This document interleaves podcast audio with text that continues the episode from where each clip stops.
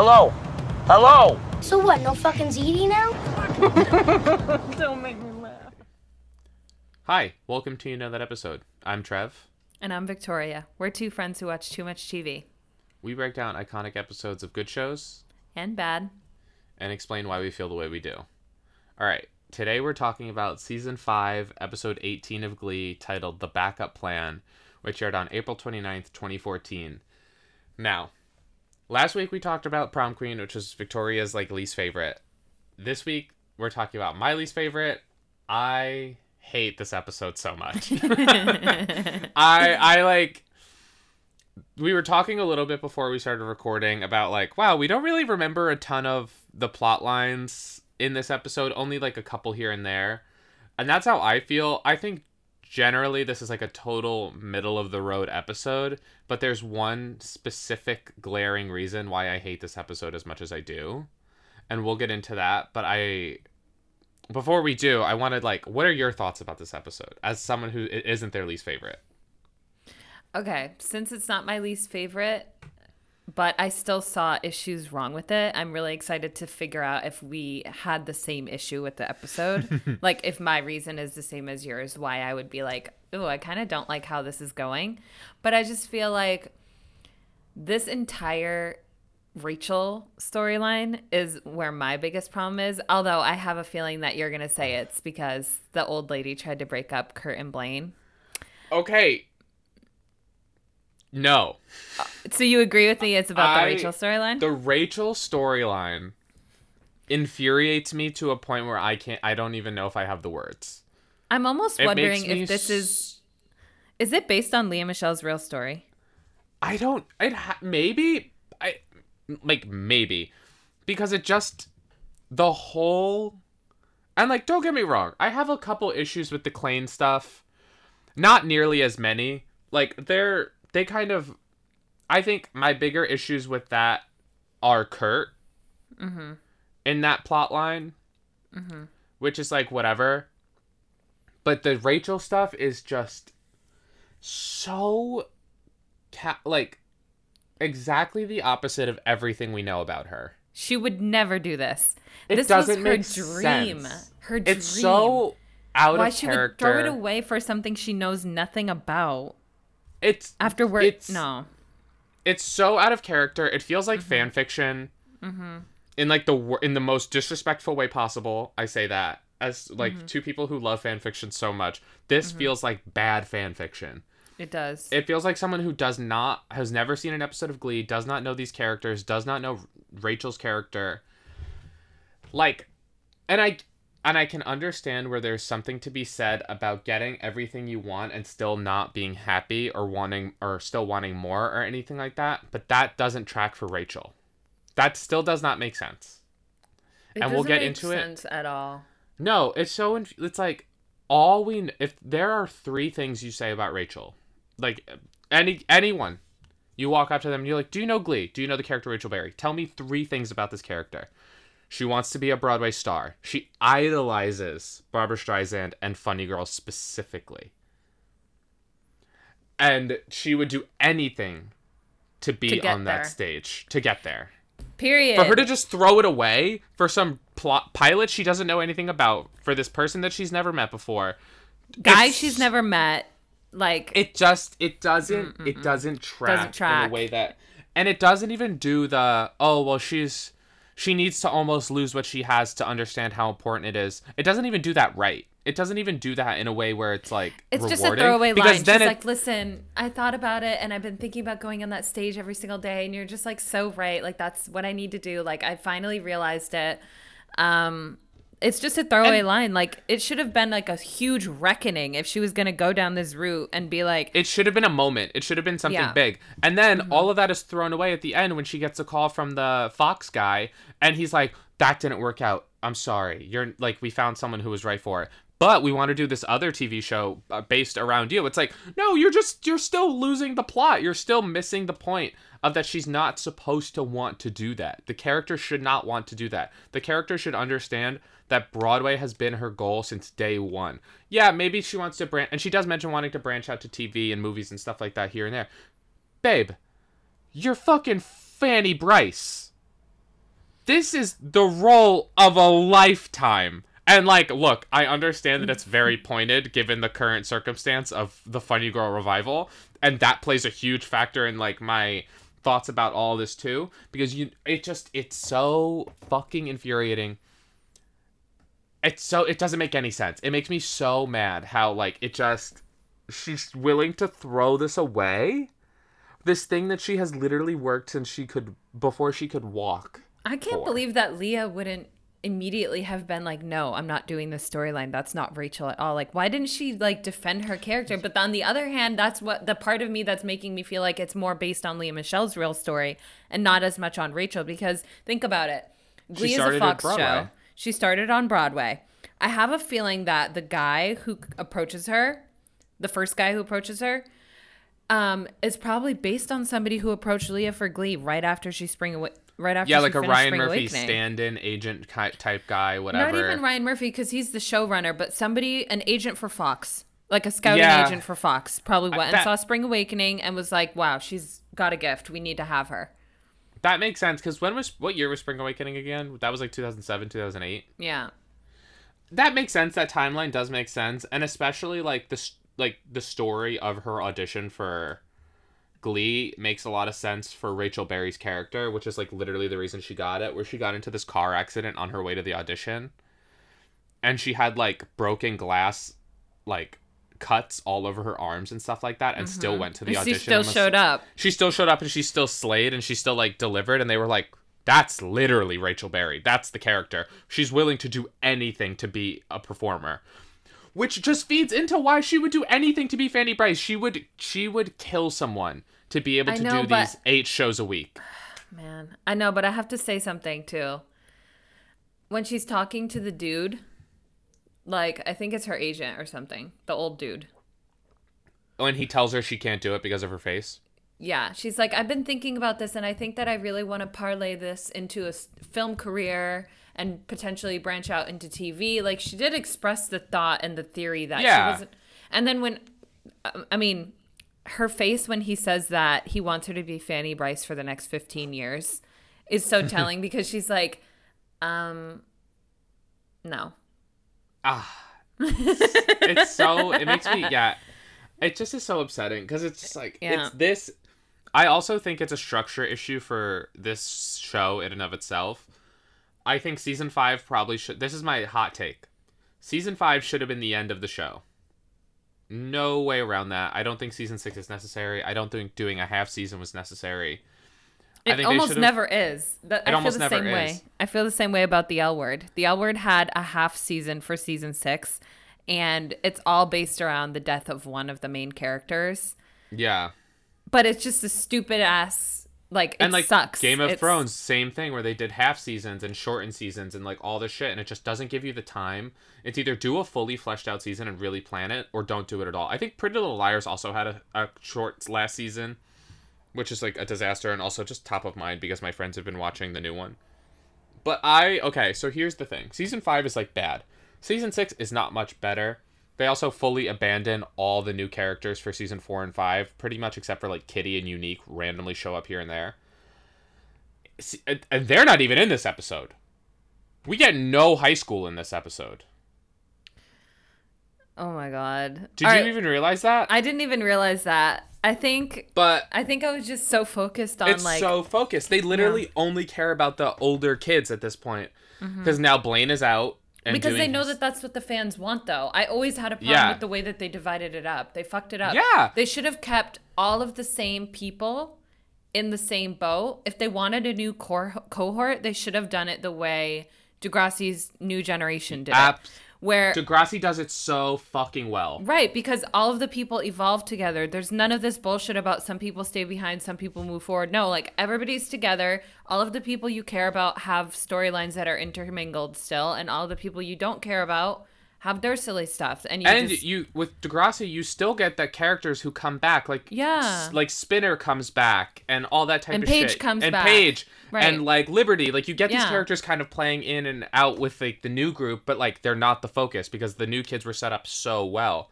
I think like Degrassi five, did it perfectly. Degrassi, Degrassi- did yeah. High School Show perfectly. Like aging that was these the kids blueprint. out. It's like you get four years and then you're aged out and it moves on. And sometimes you'll show up, sometimes you won't. Whatever, it's okay. Just depending on if you hit right with the audience. I think season six has a couple interesting storylines of like the reason the kids are back in Lima and all that type of stuff, and I don't think it's bad. Mm-hmm. I think the Brittana stuff and the Klaine stuff from season six should have been a part of season five to get them back together at the end, and you have these moments of like.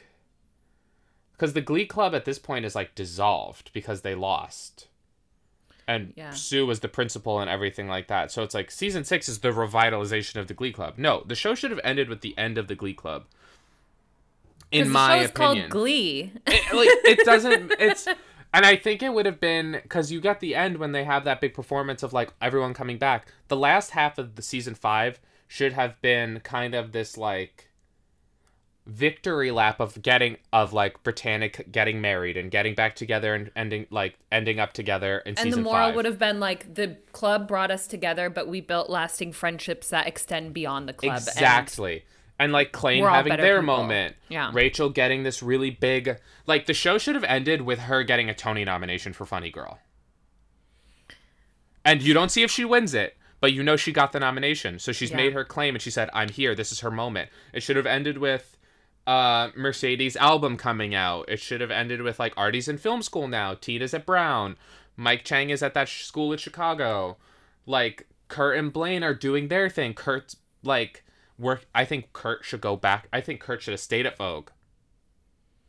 what the fuck is going on? I don't think Kurt should have went to NYADA. I don't think so either. Hot and I take. think wait, we need to jump into the part in the very beginning Yeah. because can I just say something? Blaine is so salty about drama school. He hates it. He fucking hates it. And then He just head, never looks ha- happy here. Can I say something? I literally, when I started watching this, like in the first four minutes of the show, like the episode, I thought to like my note literally says I have never seen this episode because I don't, I don't I've get it. Like why is Blaine? I, my other note is why is Blaine being such a bitch? Blaine is like it's I the first scene it's the acting is wild. They're like not selling it. It's not good. exactly. I wrote this scene feels fake. This feels- scene literally felt so. You fake. know what it feels like? And this is like no shade because I also really love this show. This looks like a scene in Bones. I've never seen Bones, so I can't agree with It's you like- or disagree with you. But I feel like It's I a show that you I really like but isn't good. It like it's the most TV looking show TV show. You know what I mm-hmm. mean? Like it just okay. has that set vibe and like it's not it doesn't look expensive a lot of the time. That scene where it's Kurt and Blaine, it doesn't look expensive. The way the camera cuts back and forth between them is like really jarring and stupid. And that happens a lot every time they talk. It just keeps cutting back and forth. For me, it was Kurt's delivery and Blaine's delivery. Both of Yeah. them, like they both sounded so fake to each other. They like were so over it. Blaine was being so bitchy, and then Kurt's like, "Yeah, she's coming. She's like a major star." And then Blaine all of a sudden is now excited and is like, "Wow, that's amazing. So what's the big deal?" And he's like, "Well, we're gonna be putting on like this cabaret to impress her, and the best part is you're gonna be in the show with me." And Blaine's like, "Wow, that's so fun. Yay!" It's, It's also so like- fake. Blaine's line, like the line reading when Blaine is like, "Is this another one of those like bro- old Broadway actresses that we're all supposed to know and care about?" or whatever the fuck he says. That's exactly what he says. And to me, so like, mean. why is he being such a bitch? he was being? It's so mean the way he says it, and Yeah. it's so it feels very out of character for Blaine because even when Kurt is just rambling on, like no one gives a shit. Blaine always still shows interest, and it's like looking at him with these puppy dog eyes. yeah, Maybe like genuinely in love and like yeah, maybe there's context in the episodes before or after to show them kind because I mean they set up kind of the whole breakup that they eventually have in this episode too, with her being like, "You need to dump him." So maybe there's more of that that I'm not remembering in other episodes, and that's like playing into the disinterest. But it's just like it's very jarring to just see like Blaine being harsh like that. yeah, and it's very out of character. Even if there are things being set up, he's never acted like that. Even when they have their disagreements, he's never just out and out mean. But I just like he does look good. The set, like, there, this is a the most set that I remember from this show. Like, in out as an outs, it doesn't look like New York. Like this doesn't. Okay, because I was gonna ask in the stage door scene with Lea, do we think that's a fake stage door or a real one? I think so. I'm Which trying to. I'm. I, I think. I'm. Try, I think it's fake because I'm. Try, I'm. I mean, I ju- literally just watched it an hour ago, and I can't remember anything about that scene other than her signing things and then signing the homeless guy. There's a window card for In the Heights right next to the door, which was Yeah. what made me feel like okay, like either that either that's a prop, or I can or I am misremembering when In the Heights closed. I'm look. Yeah, I when the in the Heights closed. In. Oh my god! Am I? Can I not read? Opened in Broadway, 2008. It opened. When did it close? Jesus. 2011 it closed. Okay. So I think it has to be a set. I think it has to be a set because at this point, like, especially because they do have that backlot scene later on when she's going to the Fox. Mm-hmm. I know. I literally wrote this was probably filmed like on the exact spot that they normally film Glee. I it Like- also might just be the set they used for Bones too, That's so funny. because that was also Fox, I think. That's so funny. So like that might be why I'm thinking this way. Yeah, because that was on Fox too, and they used like it's all the same sets and shit like that, obviously, to save money. But yeah, I don't know. It's just this whole episode feels very. Everyone feels very out of character, Yeah. except Mercedes and Santana. yeah, they stayed true. They and that's I think my favorite part of this whole episode is the two of them. Me too. I felt like Naya looked so fucking stunning. Like It's the prettiest she's ever looked. I think. she looked like she was like getting older too She in a looked good way. grown. a yeah, really she looked way. like She really looked like an like, adult. at like- peace with uh-huh. herself in this in this episode. And the character evolution, my my my. Oh, Okay. thank God. But yeah. I don't know. This whole episode just like is really infuriating for me and really befuddling. Like the storylines and like it feels it feels very like I don't know who wrote this episode, but we have let me- beef. but I have beef because it just doesn't feel like they know the it doesn't feel like the characters at all. I felt like Lea. So in the scene after the one with Mercedes and Santana reuniting, Yeah. I felt like Lea looked really beautiful, but I could absolutely tell that she was lip syncing. This the type of shot that they chose for that moment was not the right type of shot because they kept trying to show that time was passing her by sort of thing like they kept coming to grab her wig and come, kept like coming into Yeah. the, into the um And like maybe and- I'm stupid, but it took me too long to realize that. no, you're not stupid. It just was not the right type of shot for that scene. Like, because I could tell that she was lip syncing because of it. Like, Yeah. the, the way that her mouth was moving and the song was like playing, she was It's- too calm for her to have been singing. Because you know, when Lea Michele sings, you can see that. in big. yeah. She did not look like that. She looked like she was mumbling the words to the song. Yeah, and again, the scene it's just like This episode sucked. Rachel Berry like bitch, she is Rachel Berry and she has a gold star on her dressing room. Mm-hmm. And she's fucking Fanny Brice on Broadway and she's getting rave reviews. Mm-hmm. People love her The show's in a this hit. show. The show's a hit. It's making money. It's sold out. Like she's doing 8 shows a week. She's the star of the show. Like it's mm-hmm. not like a situation where they could get away with doing the like the understudy. When that comes up, they're like they don't want to. That Rachel Berry is what's selling this this is her dream. She's did it, and she's what twenty years old when she finally gets this. This is setting her up for the rest of her career, where she could be in any production on any stage in the world, and it would like. And I think the point setting is that up. she chooses to do TV because she thinks that's a bigger gateway to fame than being on Broadway ah. is. And I feel like it's again, I feel like it's based on Lea Michele's story. I really do. I really genuinely feel like And I they I think decided that to makes go. sense. They decided to go in a mockumentary, or not even that, but like Based on a real story yeah, historical historical fiction, basically, where they want Yeah. to say like basically hinting at this is the direction that the actual people in this show took and make it something meta. There's another show that did that that I can't remember what it what it is right now. If I remember, I'll say it. But there's another show where like you're watching it and it's fiction up until that point, and then there's a storyline towards the end of the show that is very, very, very similar to the storyline of the actors or one of the actors who's actually on the show. I think I know what you're talking about. I can't remember for the life of me Fuck, though. what show is it? I almost wonder if it's like why can't I remember? It's one of my favorite shows too. It's also just like Yeah. uh, I'm uh, like this is sim this makes me similarly annoyed as the scene in New York when she doesn't know that Cat's closed. Right, because it's just like that is not Rachel. That is not Rachel. it Rachel. doesn't make sense. And then even when she's talking about all these people, when Kurt is like, "You're insane." Mm-hmm. This like take do not do that. Like don't go to L.A. Like you have reached your dream, Right. He's like, and what this is the thinking? first step.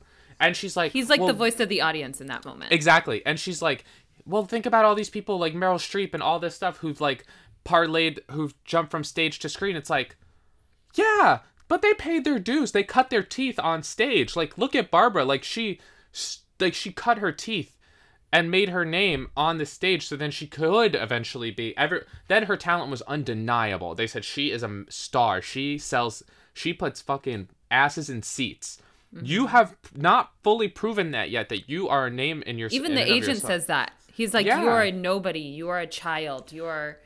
Blah, and you blah, could blah. but the thing is you could be and if you take your time and you show that you're like this is the role of a lifetime and this is your chance then people will put money in you and put your put their fucking time and money into making you this movie star like they did with Barbra. It's just like it just doesn't click with her character and for five seasons now all we know about Rachel is that she wants to be Barbra Streisand and she wants to be Fanny Brice and she wants to be on Broadway Yeah. and now she gets it and now it's all she's like uh, i don't know this is tough this is hard Yeah. I mean, Are in you the scene kidding? I know cuz in the scene that we get with the guy coming to her actual dressing room after that terrible number that she does, the song sucked. Like yeah it's just period. She sounded great, but the song was not the right choice. it's just yeah it doesn't make sense So then the guy comes to her dressing room, and like I was saying before, I think definitely most likely based on some random ass person who worked for Fox who approached Lea for Glee. absolutely And he's like, Yeah, only for like, you know, only 5,000 more shows to go. But anyway, um, she's like, Yeah, I'm really starting to feel the wear and tear of eight shows a week. Like, I would totally be interested in um, going to audition for your pilot and all that kind of stuff. And like, telling him basically that she would do it after the other dude basically told her no you can't do it almost wonder if she said she could do it or tried to do it because the other To guy had told her she could never do it. Yeah. I think that makes sense. I also think that makes a little bit more sense than somebody just giving up their dream completely. Like somebody Yeah. telling rachel no you can't do it or no you're not good enough. Now she's gonna prove a point. Exactly. And i think now i'm thinking about it now and it's like for me if okay this young girl she's this is her big break. She's on broadway. She's doing this thing. She's fanny brice. I think most people especially being that she's the star. She's the big draw.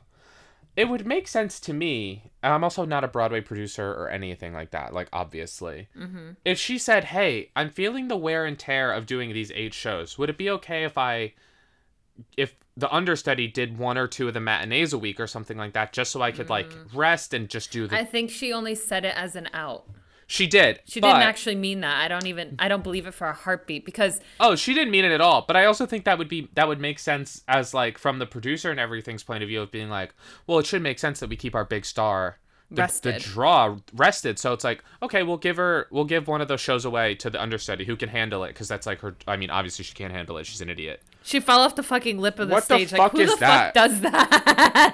It, it's just no. It's so come on now. Yeah but it's like ah it's so silly. It doesn't make sense. Like nothing in this episode makes sense. feeds into the next in a way that makes sense. I totally agree it makes me so upset But all I could think about in this episode was like, I can't believe the fact that Lea's coming back to Broadway in the I- exact role that she literally got on this fucking TV show. it is all i could think about It's all I could think dumbfounding. about. Trev, I literally was like watching it and like in my head, all that I could think about was like, it is so wild that Lea Michele is literally living out. This is the most meta thing that's ever happened. She's literally living out the literal storyline that her that her character goes through. in what the did ryan show. murphy know Seriously. Like, did he manifest it? it's so because i know he had the rights at one point to funny girl for Oh and was like planning on doing it for for lea michele For, Ra- like for Rachel. Rachel, basically. so I, but like, even then, it's this is this is spooky shit. Mhm. It's crazy. It's literally crazy.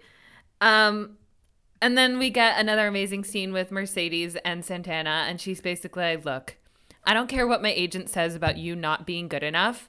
You are gonna record this song with me.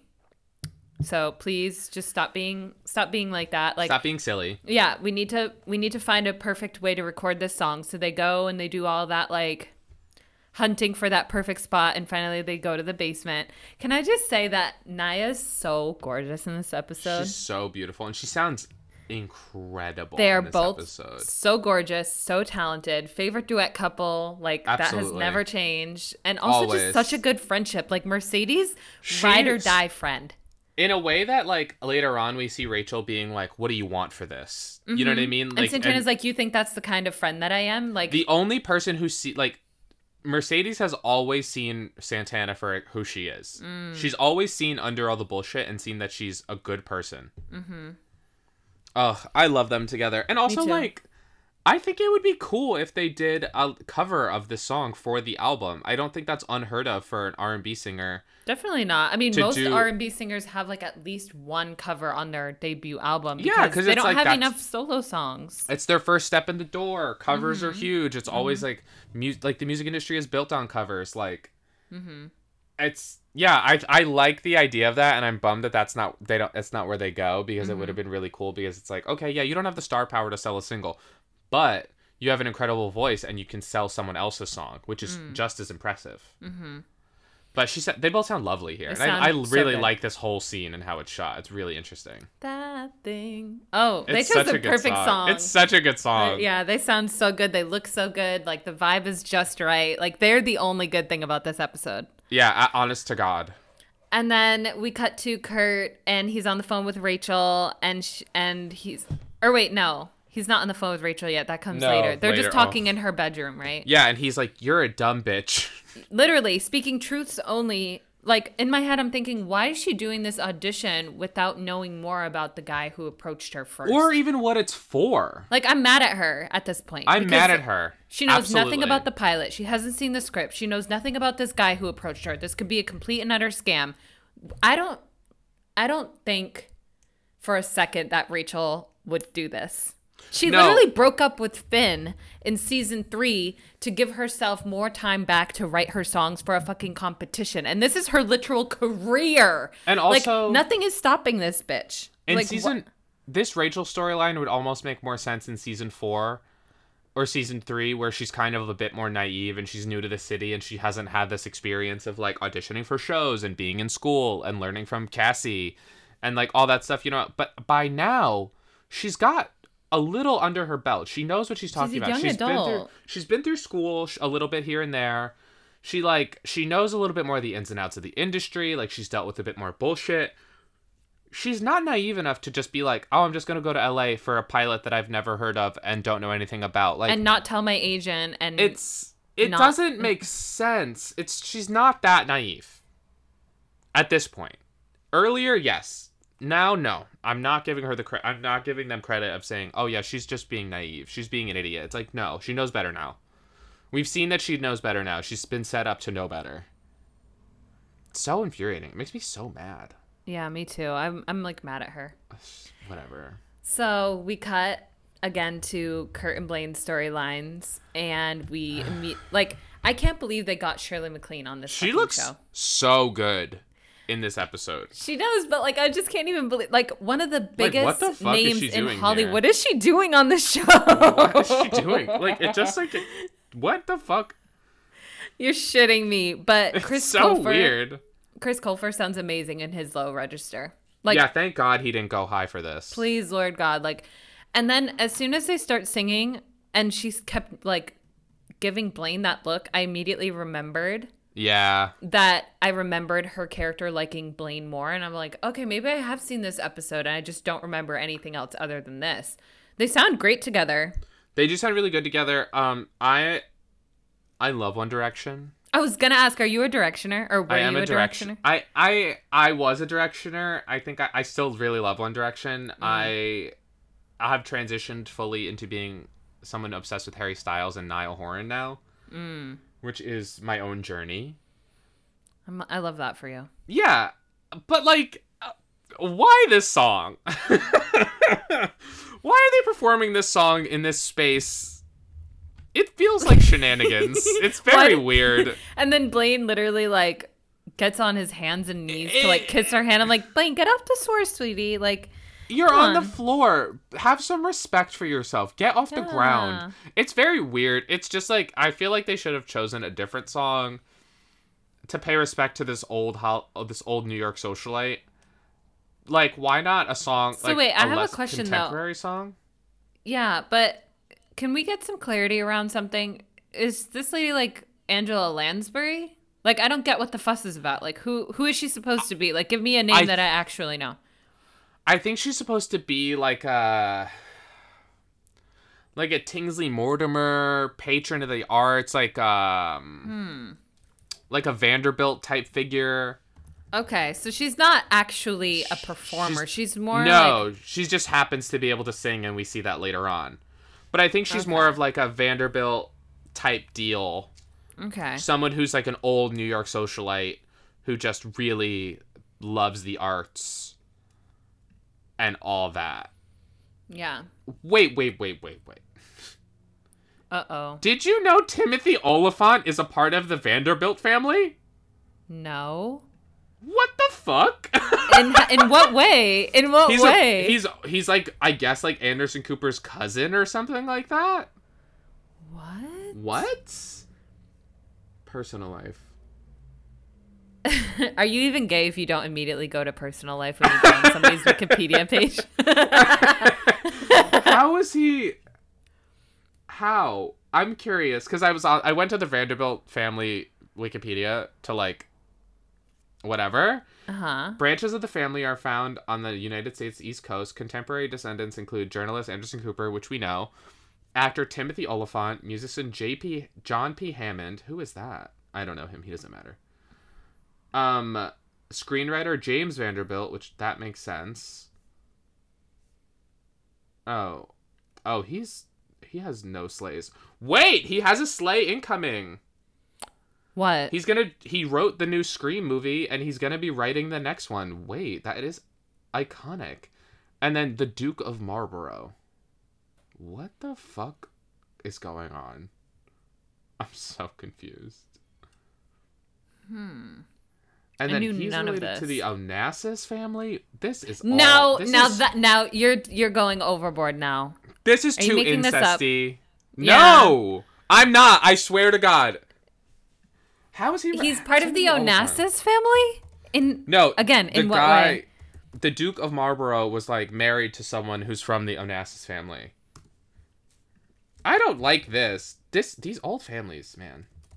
How is he related Oh, to a Vanderbilt family trait? Guys, this doesn't matter, but now I need I mean, to know. we always have one part of our podcast episodes that never that it just doesn't matter, but it's fine. We're gonna figure it out and then we'll move on. Okay, through his father, Timothy is a four times great grandson of industrialist Cornelius Vanderbilt and three times great grandson of his son William Henry Vanderbilt, who vastly expanded the Van- Vanderbilt family fortune. So it's one of those. Hmm. Okay, Sure. Okay. We'll allow I'll it. I fine. I like Timothy Olyphant. I like when he's in First Wives Club. I liked when and he was on The Office. Didn't know that. Yeah, he's on The Office. He plays um, this character who's like a really good salesman, really hunky, obviously. And Yeah. he's like a former ex boyfriend of Pam's. And when Jim finds out that the dude like ghosted her, Jim like makes it his mission to fight, find out why the guy ghosted her. And then he's like, That's cute. It is cute. And then you find out that the dude was just like, A douchebag. honestly, no, he's like, honestly, Pam, you're kind of a nerd. Okay, I respect and then, that. But Jim's like en- enamored and like finds it so charming that she's a nerd. Like she, it's Yeah. during a Halloween episode. You just you had you have to watch it sometime. But Eventually, I will watch Yeah. it because I know you want to talk about it on the podcast. But Timothy Olyphant's also in my favorite Scream movie. So oh yeah, yeah. I forgot. Icon. I forgot for one second that he was in that Scream movie.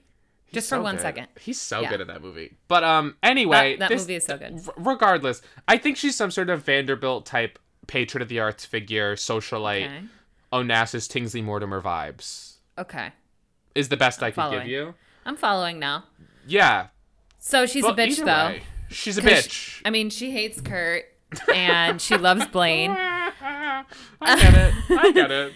Um, and Blaine's like just such a loyal, dedicated boyfriend. He's back. He's finally back. He's like, maybe I should God. just stay home with you and watch Scandal.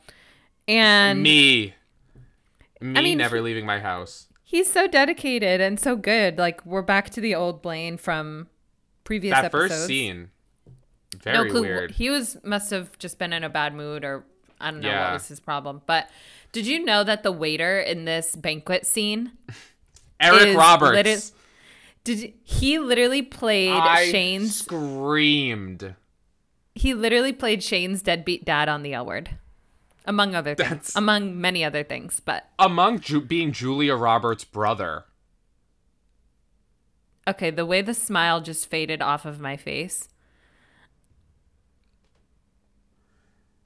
Like, that's Julia Roberts' brother.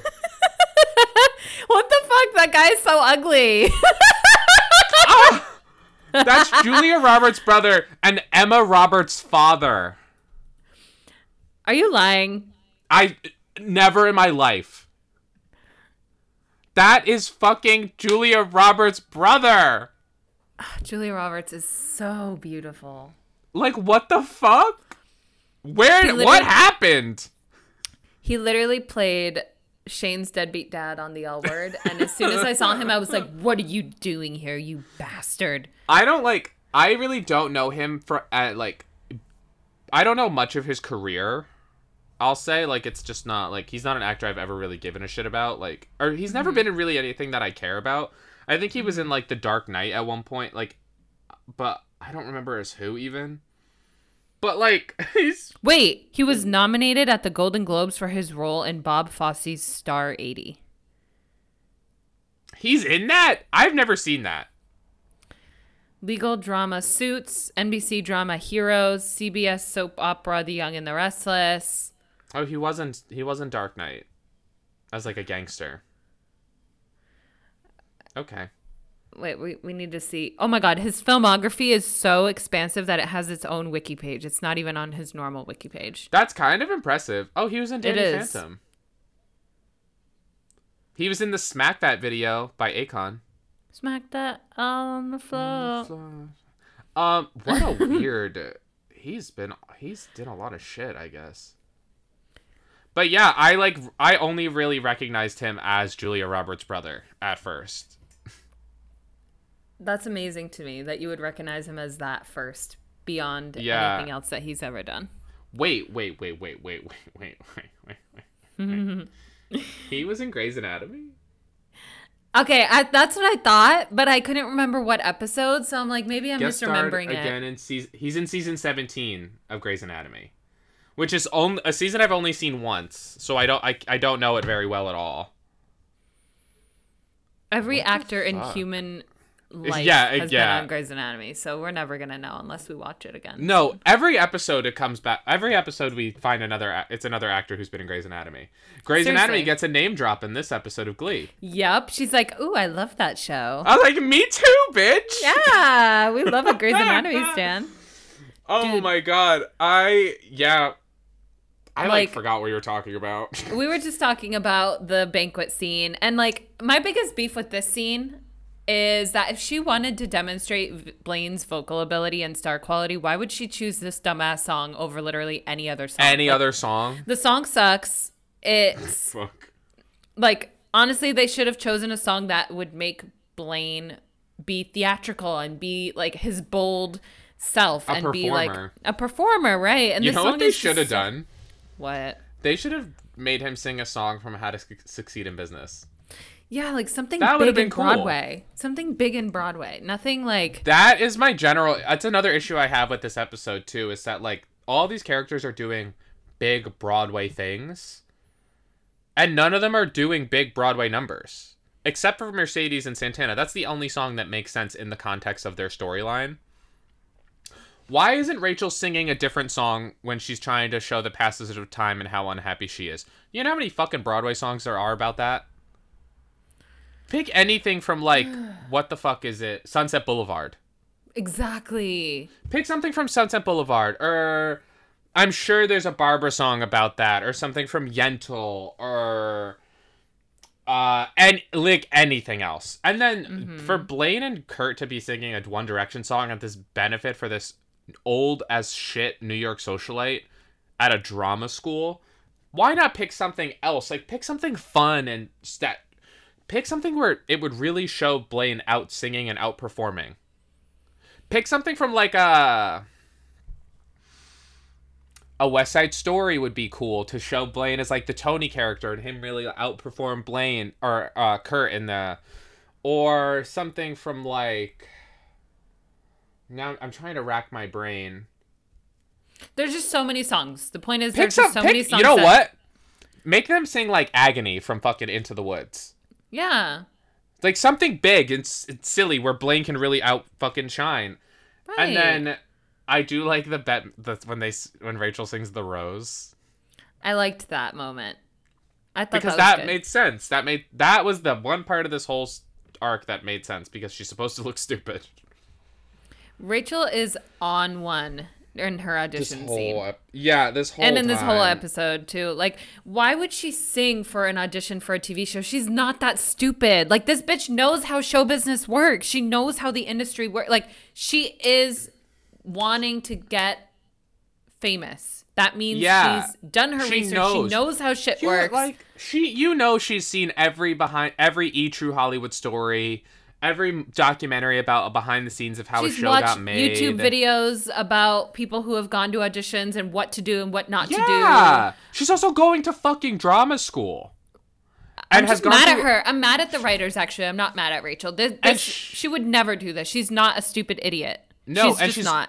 She's gone through a rigorous audition process for a Broadway musical. She knows how auditions work. She understands how these work. Like, it's just like they're trying to what they're trying to do feels very ham, ham like ham-fisted. Yeah. How they're trying to make her look stupid. Mm-hmm. When I'm happy to believe Rachel's stupid, I don't need to be convinced. But they're doing a lot of convincing for in a they're trying to make her seem stupid in a way where I know for a fact she has she is not because she has proven it. Right. Like she may have moments of stupidity in other areas of her life, like choosing a boyfriend, not Yeah, realizing. that- interpersonally, but like yeah. She all she is not an idiot when it comes to show business because she is studied. Mm-hmm. And she's proven that. That's her passion. And it's just like, I don't know. Like she sounds so good, but like, bitch, you can't leave Broadway. She can't. She, she has she is built for it. Her expression when he's trying to explain the plot of the TV show is me pretending to understand math. She's like, uh huh, okay. That sh- that show would go on for 15 seasons. Like that show is R- Riverdale. As soon as they were like with a strong Grey's Anatomy element, she's like, "Great, I love that show." I like the whole audition scene is so funny. I think all the people in it are doing a good job being Yeah. uncomfortable and being annoyed because I'm Yeah. like, oh yeah, you're like this is fine. And I think she's doing a good job of being unaware, but I still don't believe that she would be unaware. and I also don't believe that she would ever give a bad audition. I'm sorry, but I just don't. She would not. She is not the type of bitch to show up and give a bad audition. Like she would have noticed that they hadn't sent her the script. Actually, she probably would have asked for the script in her fucking dressing room. Hell, I could have written this fucking episode better than the people who actually did. Absolutely. I'm like, my face is getting red right now because I'm like getting annoyed. Like, first of all, Rachel would have asked her the script as soon as he tried to pitch her the show. She would have asked her a description of the show. She would have asked who her co-star is. She would have linked him on like MySpace or Facebook and looked She's at his geek. videos. She's a would have loser. She knows this shit. She knows this shit. She would have literally called the guy that she was going to be auditioning with and like, hey, I think we should get together two to three days before the show, um, before my audition, so that we can test our chemistry and really get to know each other. Like, yeah. She would do everything in her power to get this job. Exactly. Like she knows what the fuck is up. She wouldn't have showed up without the script. She wouldn't have showed up with her lines memorized. She wouldn't have showed up and sang a song when she knows this is for a TV show. Like, I'm sorry, but no. No. It's so unbelievable. It's so infuriating. And It it's is like infuriating. I can't turn my brain off and just watch it because it's so stupid. Mm-hmm. Because we know these characters and we're both nerds and we both know that these characters would never act this way. Like Blaine wouldn't be a bitch towards his boyfriend who's trying to launch his career and impress a famous Broadway star. Kurt Kurt wouldn't act weird when Blaine tells him that like we're planning a show. Yeah, I okay. So let's get into the We need to curtain talk blade about of it all. Yeah, we need to talk I- about the curtain because it's literally the next scene right after. The next this. scene like, is when Blaine explains that yeah, so the next scene is basically when she's like, You need to dump him. And Blaine tries to explain that Kurt deserves to have his talent showcased too, but she's literally like, You need to end this engagement. Like And Okay. Blaine's face is like he's almost like contemplating it, I feel. Did you catch that? yeah, because I mean, eventually, uh, like spoiler, they do break up because Yeah, of the whole age thing and everything like that. So here's my hot take. Hot take. Hmm. I don't dislike that plot line. Hmm. I think it. I think especially Kurt and Blaine. They've been together for so long in the story of the show, and they've had their breakups. Like in see, like they break up when Blaine cheats, which also that's more Oh. wildly out of character to That me is wildly out of character. than this is. Mm-hmm. I think. I think Blaine is because he's like Blaine what, is a master of communication. If he was unhappy, he would have said something instead of cheat. Exactly. I think Blaine can be convinced by this woman that they're so young, and I think he can almost be guilted into breaking up with him because he does want what's best for Kurt. And the way she's selling it is that, like, this is what's going to be best for both of you. Like, you both need to be. You're both so young. Like, you know what I mean? Like, all that. I think that's the only reason I could see them breaking up, and I don't hate that storyline because I do think they are very young. I think that it gets a little stale when you have the couple together for so long without really much under Drama. dra- but drama that makes sense still because the the cheating I don't like. I don't like that. It doesn't make sense. It doesn't I think there's a better way to handle the long like them breaking up because of their long distance and the like inaccessibility to each other. Where it's just like they just got lonely, just they drifted apart, anything like that. The cheating, no. They would not do that. It doesn't make sense to me, whatever. But this, I like the Shirley MacLaine storyline of her being like, "You two need to fucking get it, get over it."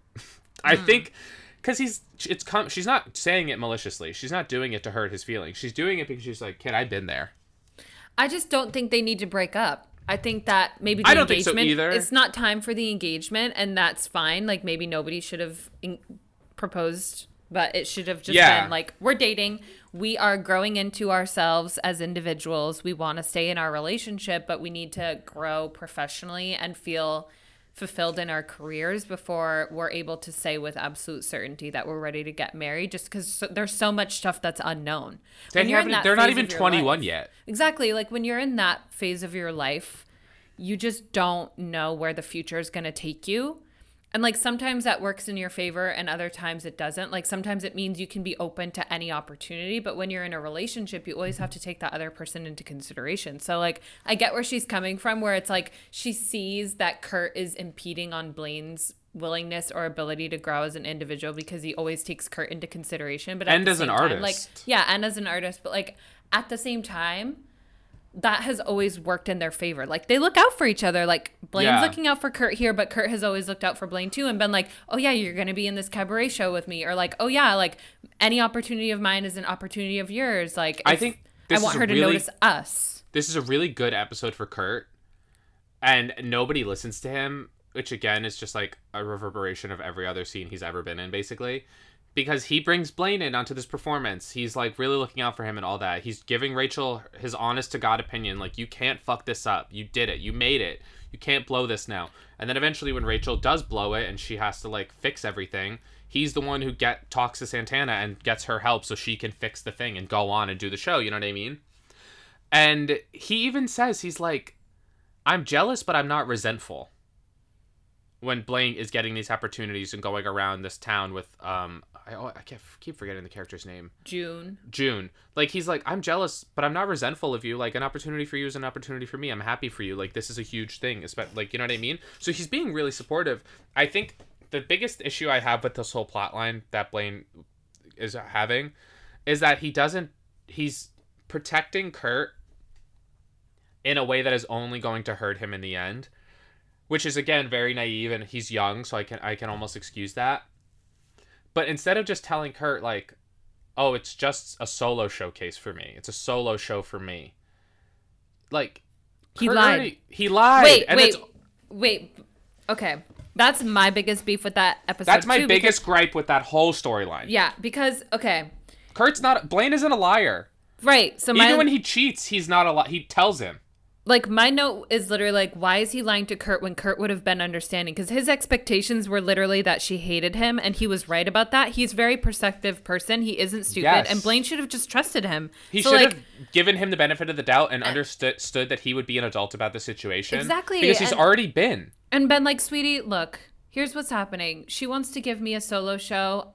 Far be it from me to Argue with that. argue with that, but I needed to communicate it with you because, like, not that I think you would ever not want the best for me, but if you're upset over it or you're mad at me or you don't want me to do it, we can talk about it. I'm not saying that I'm going to not do it, but like, There's a discussion, there's a dialogue. We which need to something talk about it. always had. And in this Right. episode, for some reason, it just goes out the window. it does. It doesn't make any sense. This is not Blaine in the slightest. Because it's not like there's Blaine even is not a liar. Blaine would tell No. Kurt.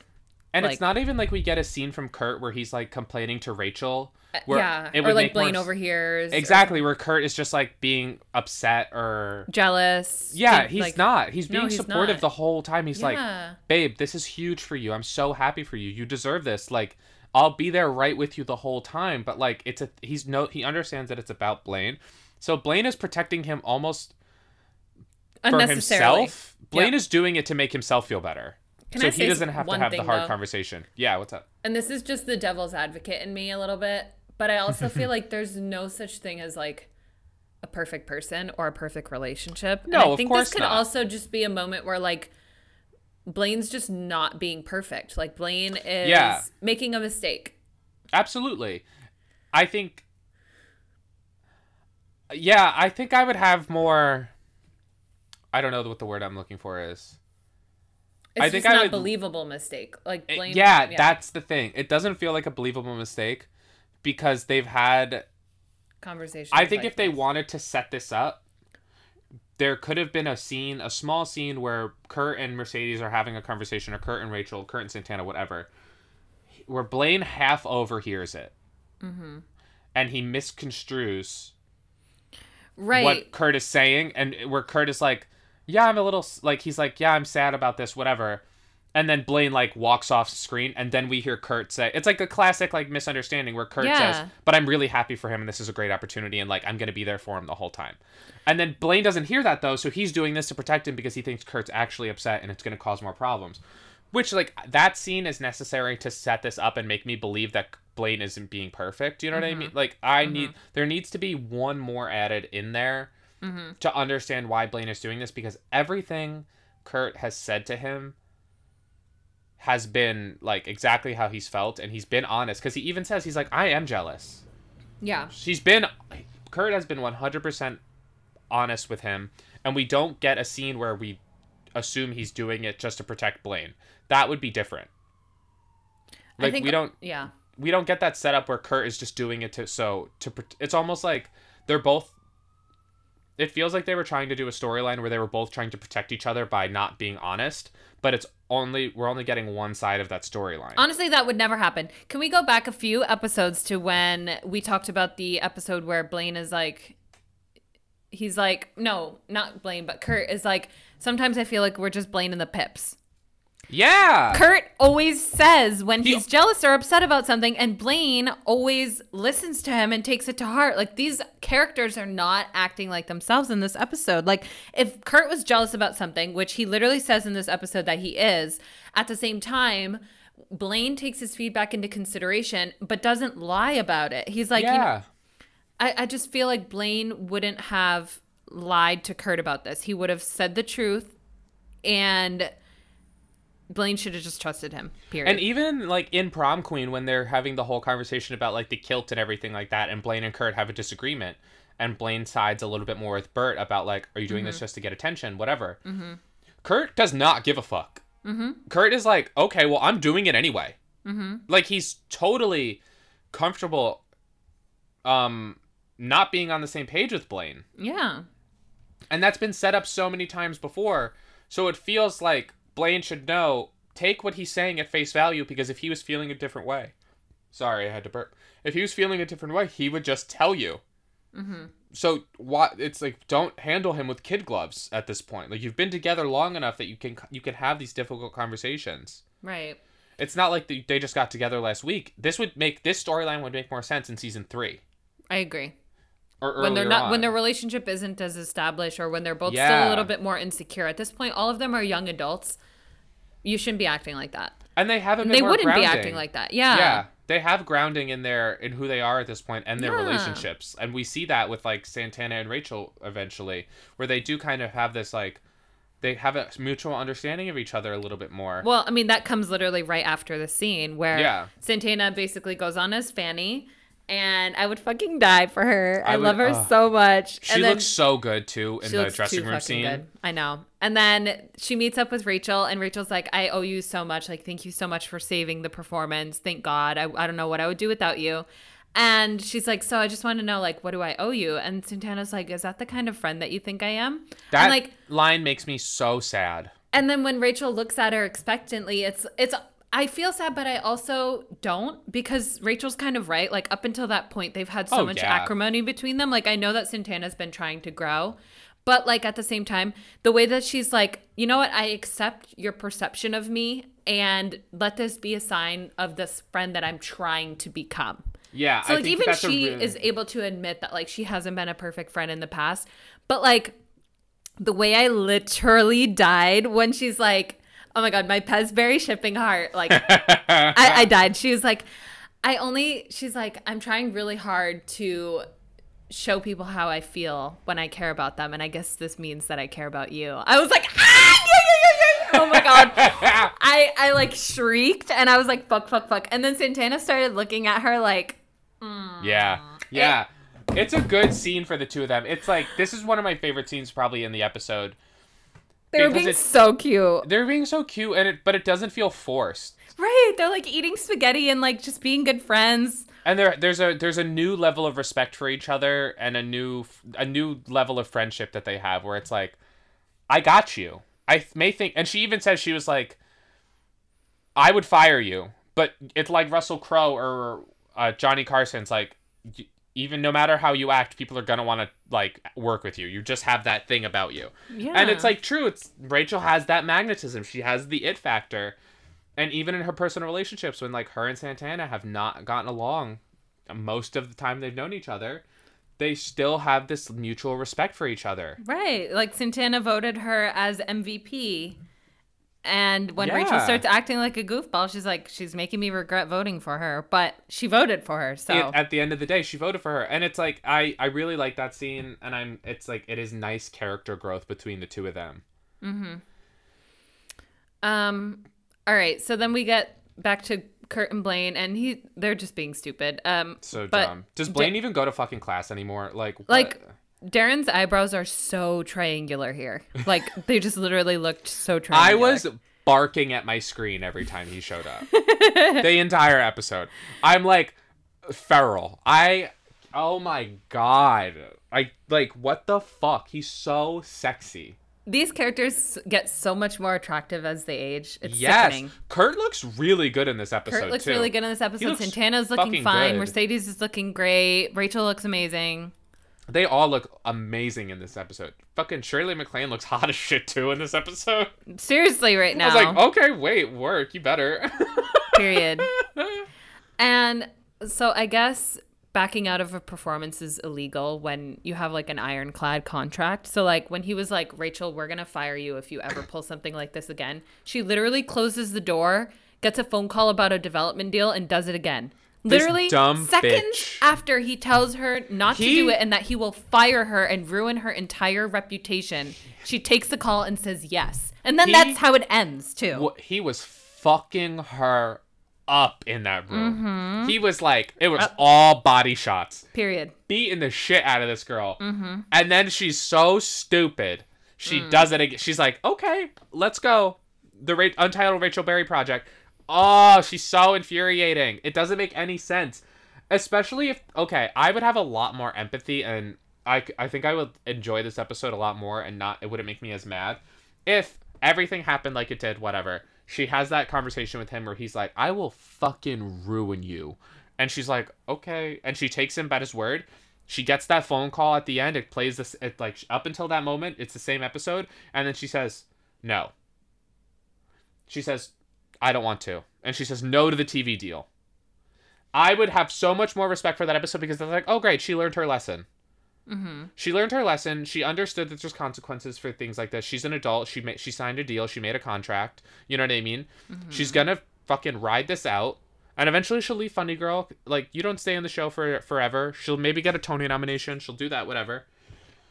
And then then she can move on. And she's like, you know what? How about we put a pin in this TV stuff until later on, Mm-hmm. when my star is a bit brighter, I have a bit more pull we can really work something out creatively. I think I would be like, you know what, that makes sense. This is a nice one episode arc of her recognizing what she has is important and she needs to really sit in that. But no, at the end of the episode, she just says, fuck it. I didn't learn from my mistakes. And that makes me so mad. I just can't believe that's how it ended. It almost felt like a season finale. Yeah, because of how like- abrupt it, it was. So abrupt. It was just like. It really boom, does feel like and a then they started finale. playing the credits. I was like, what? Like, And how also- the fuck is that an ending? This episode was so front heavy with all the performances. Like most of them were in the first 20 minutes. This episode sucked. This episode sucked. Yeah, I'm just gonna like. Like, I'm 100 straight percent up. in agreement with you that it, it, it's just a bad episode. Period. Like I really did not very like this episode. Very unsatisfying. Yeah, Not- it's yeah. set like everyone's every all the conflicts are so stupid Mm-hmm. and unnecessary and don't add anything. The character development is zilch. Like Yeah, we don't see anything we these characters. in- backpedal. yeah, we backpedaled completely, except, Except for, for Santana. Santana. Exactly. Exactly. Except for Santana. Yeah. And Kurt, this is a good episode for Kurt because he's like genuinely being a good friend and good partner to everyone in this episode, but they just don't respect him enough to listen to him or take what he's saying at face value. right. Oh my god. Well, I can't Also, believe it. wait, like, Sam is like supposed to be living with Mercedes and Santana in this episode, I think, and he just doesn't show up. where are where are like where Because are these this- characters? At this point, him and Artie have moved to New York because Sam is a model and um Artie's in film school. But Sam just wasn't in this episode at all. I don't get it. They fucked up. They fucked up this episode like badly. Like who wrote it? I I want to know who wrote it. Sucked shit. Whoever wrote this episode. Who, wait, let's look. Like we need to look it up. Written by Ro- Roberto. Who is this man? Who the hell is that? That's not one of the three people we know and love. That's not someone that I trust. He wrote, he writes on Riverdale, Sabrina, and Pretty Little Liars original sin now. mm, no Flop. Flop. Oh, he wrote on Big Love. That show's good. But I hate this episode. I'm mad. I hate this fucking episode. He wrote uh, he wrote some comic stuff. Any nothing I recognize off the top of my head. Who directed it? Um, that's a good question. Let's look. It is directed by Ian Brennan. Ian Brennan letting us Ian, down. you know better than that. This is You- some Zach Woodlee shit. he wrote this guy wrote six episodes of Glee. Which ones? Show me now. Remember we looked this up last episode? Yeah, well, no, but I'm talking about this new guy. Oh, right. Which okay. episodes did he write? Let's see if there's any other stinkers. Oh, you're not even gonna list them, fucking Glee Wikipedia. Okay, episodes written. He wrote the first time. That's a good episode. All of these episodes are good. I don't know what he must have. He flopped. So he wrote the first time, which is an episode I like. Um, from three, season three. He wrote "On My Way," which is a season three episode two. Oh my god! Wait, is this the episode? Wait, what episode? That's the episode where Karofsky tries to kill himself. Holy shit! This guy's on one. He also wrote Glease, which is an episode I also like. You know who my favorite director and writer is for Glee, and it's it- Brad. Yeah, Brad kills it. Brad is hundred percent the best writer on Glee and Yeah. the best director on Glee. He every single episode that he has written, I love.